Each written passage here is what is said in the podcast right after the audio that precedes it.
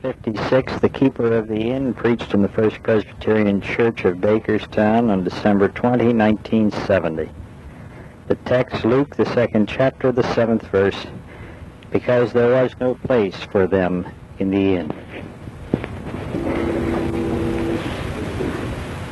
No room, no room.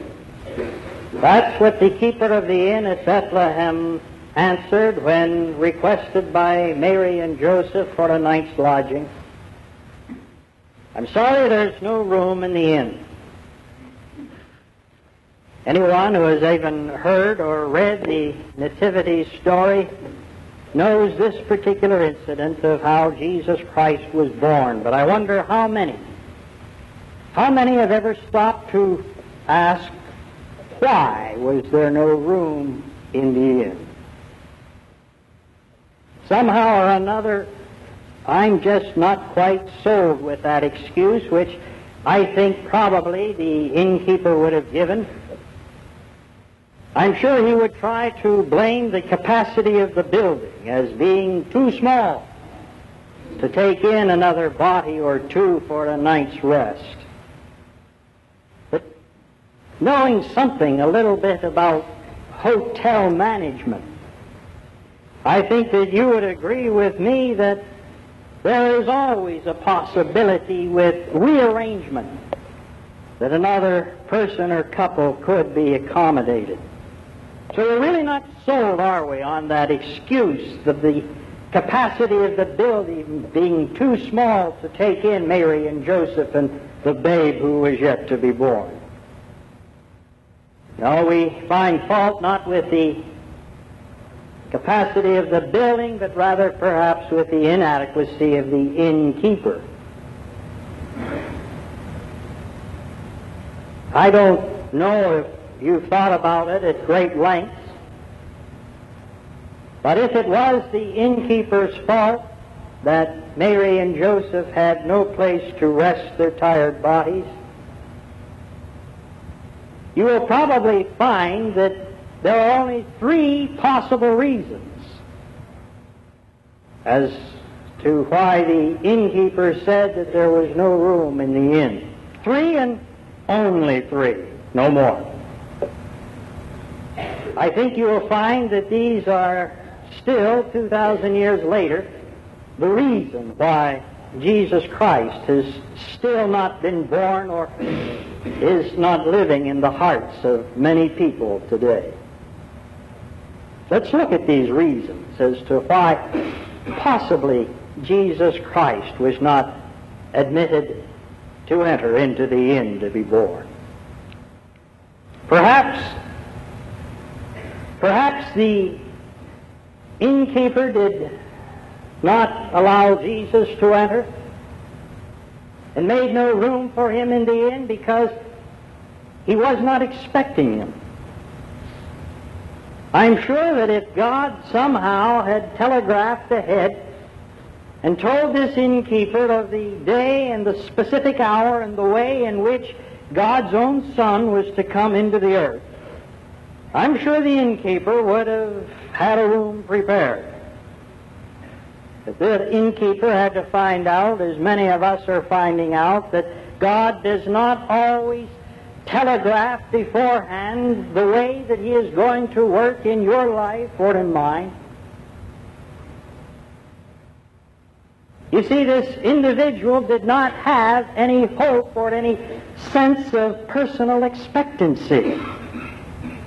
It really wouldn't have done him any good, even if he did know the ancient prophecy of, of, of Isaiah that a child someday was going to be born. A son was going to be given, and upon his shoulders would be the government of all peoples, and his name would be called the Mighty Counselor, the Wonderful Counselor, the Mighty God, the Everlasting Father, the Prince of Peace. Even if that innkeeper knew it, it wouldn't have done him any good. Because you see, he just did not expect that that child which God had promised would come in his lifetime. You all know the prophecy of Scripture, do you not, that Jesus is coming again But how many of us really expect that he's going to come in our lifetime? You know, he could come the second time tomorrow. You know, I think Friday, this Friday would be a good day for him to come again to the face of the earth. But not many of us here really expect that that will happen, do we? You see, that man had no expectancy. And maybe that's why there was no room for Christ in the inn. I'm sure that man in Bethlehem knew, he must have known about the prophecy that was given by Micah. I'm sure every inhabitant of Bethlehem knew that Micah had predicted hundreds of years before that when God's Son would come into the world, he would be born in that little province of Bethlehem of Judea, their town. But I don't think that particular innkeeper really believed that he would be born in my home, my inn. He probably thought that if Christ's work was to be done, if God was to act, it would be done through another person, not him. Just like many of you think that if, if God's kingdom is going to come into the world, it's going to come through somebody else other than yourself. You see, no spirit of expectancy, of personal hope, of believing that God is going to do something big and important in my life. You see, Christ cannot enter in to an end that does not expect him. And that is why, for one reason, I am more or less thankful for some of these young writers and thinkers that we have experienced in the last few years, those God is dead theologians. Oh, I'm, I'm not real pleased with what they have said.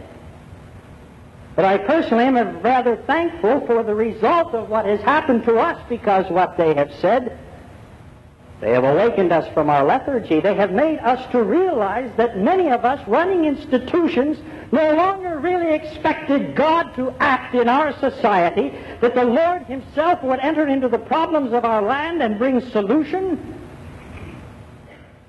That if God was dead, we are the ones who killed him by losing our sense of hope and expectancy. Today is the fourth Sunday in Advent. Advent in the Christian calendar, you see, is that period of excitement, that period of expectation. That period when we try to prepare by the power and under the guidance of God's Holy Spirit people, people to expect that God, who came down in Bethlehem in the form of a baby, can just do as crazy and mysterious things in the 20th century as he did back in that first century. But the innkeeper, you see, possibly he had no sense of expectancy, no sensitivity to hope. And consequently, when Jesus Christ came and knocked at his inn, there is no room because he did not expect Christ to come. That's one possibility. The second is similar to it. There was no room in the inn because the innkeeper did not recognize Christ when he came. That's another possibility, you know. Because after all, when Jesus came to the innkeeper there in Bethlehem, he came as the unborn Christ. You see, he did not have the advantage that you and I have. He had to see Christ in the embryo stage, in, in that stage before he had fully developed. So maybe we really can't blame him too much for not recognizing Christ, for if you know your gospel, you know that Christ always had difficulty in getting people to recognize him. There are evidences in the writing that even the times his mother and his brothers and sisters and his disciples, they didn't recognize the Christ in him. John the Baptist, his forerunner, even had to ask, Are you the one? even after he was crucified. The afternoon of his resurrection, he was walking maybe two, three, four miles with two men on the road to Emmaus, and they never even realized who was their companion. Christ always had trouble getting people to recognize him. And it's difficult for you and me to recognize him too, but before we think of this too much as an excuse, may I remind you that there were people, even in the days of the infancy of Jesus, who recognized him as being the Christ, and one of them was the sainted Simeon. He was that individual who somehow had not lost his hope and his excitement for expectancy. How was it that he was able to do what other people were not able to do, to, to recognize the Christ in the little babe of Bethlehem. I think Luke gives us the answer, for it says this man Simeon was looking for the consolation of Israel. He recognized Christ for one reason. He was looking for Jesus. He knew the promises, and he had enough faith to believe them and he was convicted of the truth that he would not die until his own eyes would see the form of Jesus, the Almighty King. So every morning when he got up, he, he arose just as every child will arise from his bed on Christmas Day with a great sense of hope and eagerness. Every place he went, he looked, hoping to see Jesus. He really wasn't quite sure what or who he was looking for, but he looked. He talked to everybody. He talked to men whose skin was of different color than his own. He conversed with the young and with the old. He went here and he went there, always with an eye open, looking for the Christ. Now, he had no picture, he had no diagram. All he knew was that when he saw Christ, he would know it, and sure enough, it happened one day. You see, this man was foolish enough to believe that even when he went to worship, that maybe that would be the day that he would see Jesus. And he went to church expecting to find the Lord. And that's where he found him. It was at the time of the ancient ceremony of purification that every woman who bore a child had to go through. And here came Mary and she had that little bundle of joy, that miracle of God's creation in her arm. And as she, as she walked into the worship service, she was noticed by practically no one except Simeon. He was even looking for the Christ as a little babe. And he went up and he talked to Mary, and he looked at that little babe in her arms, and he knew that this was the Christ.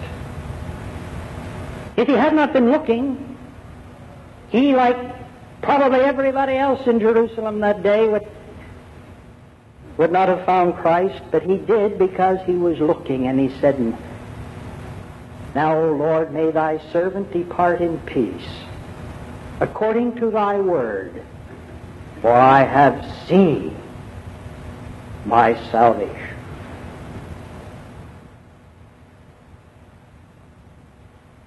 It's my responsibility and privilege to tell all of you, especially at Christmas, that you can never be really sure how Christ will come to you. You can never be sure in what form or under what guise he will come, that he will come knocking at your door. He may be knocking right there now through the petition of a friend or a stranger or a foe. He, he might be knocking at your emotions by giving unto you that great sense of guilt for some unresolved sin which is keeping you awake at night or, or at least keeping you from living a powerful and a zestful life. He may be coming in some great decision which today or this week you will have to make. He may be coming through the sorrow which you feel in the emptiness of your heart because of a loved one who has passed on to the greater Bethlehem in heaven. He might be coming to you in the form of a little child who is looking to you for help and for kindness and for you to bring him into the warmth of your love. Christ comes in a hundred different ways. Perhaps he never comes to any of two of us in the same way, but he comes. And in this very sophisticated, systemized age in which we live, oftentimes he can come and we miss him. And we miss him because we do not look for him Sometimes it's not very pleasant to hear some of the things that we have to hear from the people who are in revolution, but you know Christ might even be coming through them.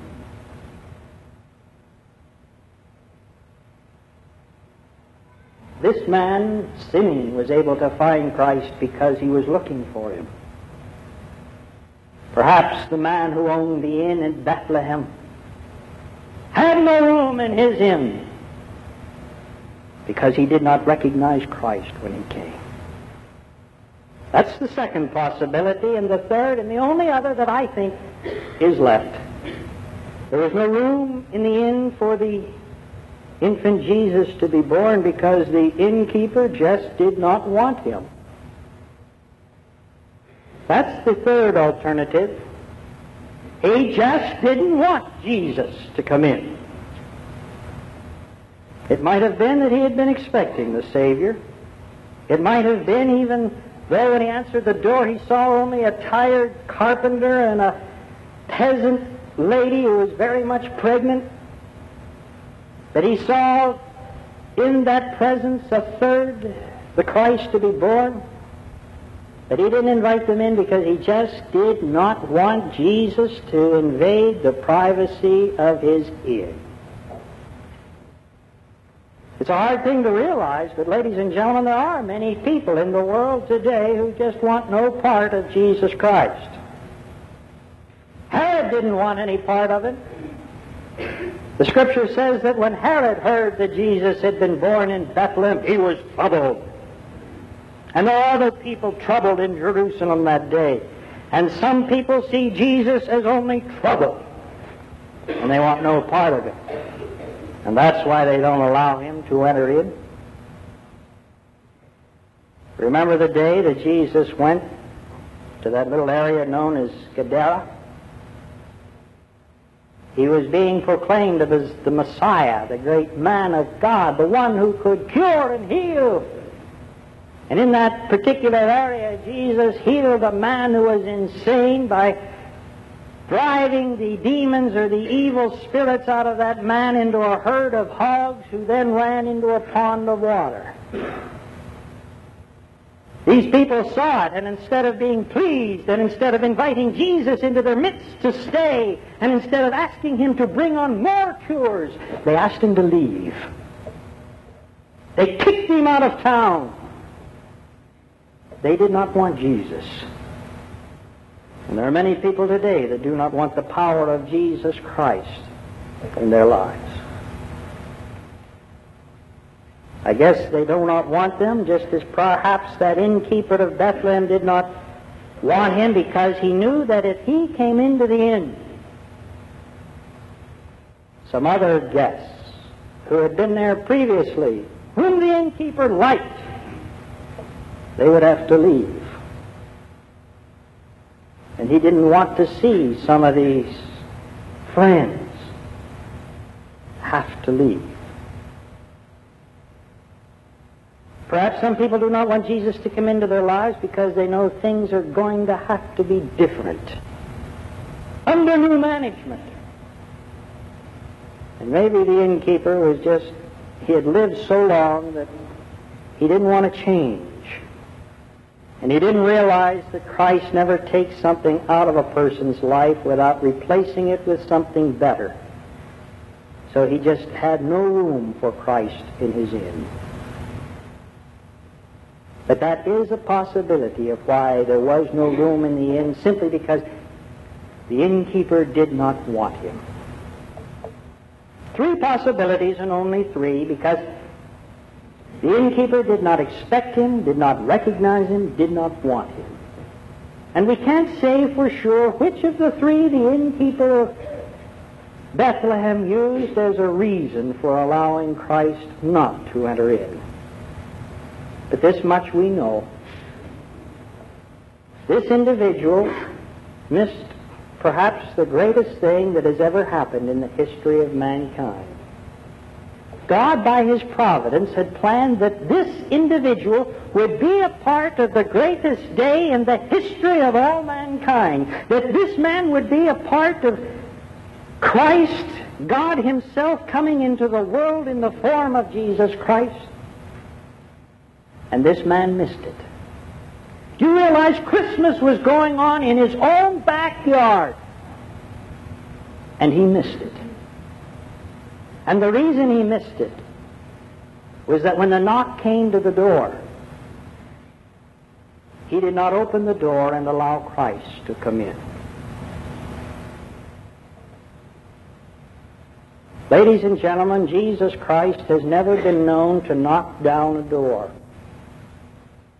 Being the Son of the God who created us, he is a great respecter of the privacy of a human individual. God will never force himself into your life or into mine. He's never done it before, and he'll never probably do it again. He is an individual who comes into your life and my life by only one way, by invitation. And he will not cross the threshold of our inner being or of ourselves unless we open the door and invite him in. So you see, the reason that Jesus was not born in the Bethlehem's inn was not because God didn't want it. It was not because Christ did not want it.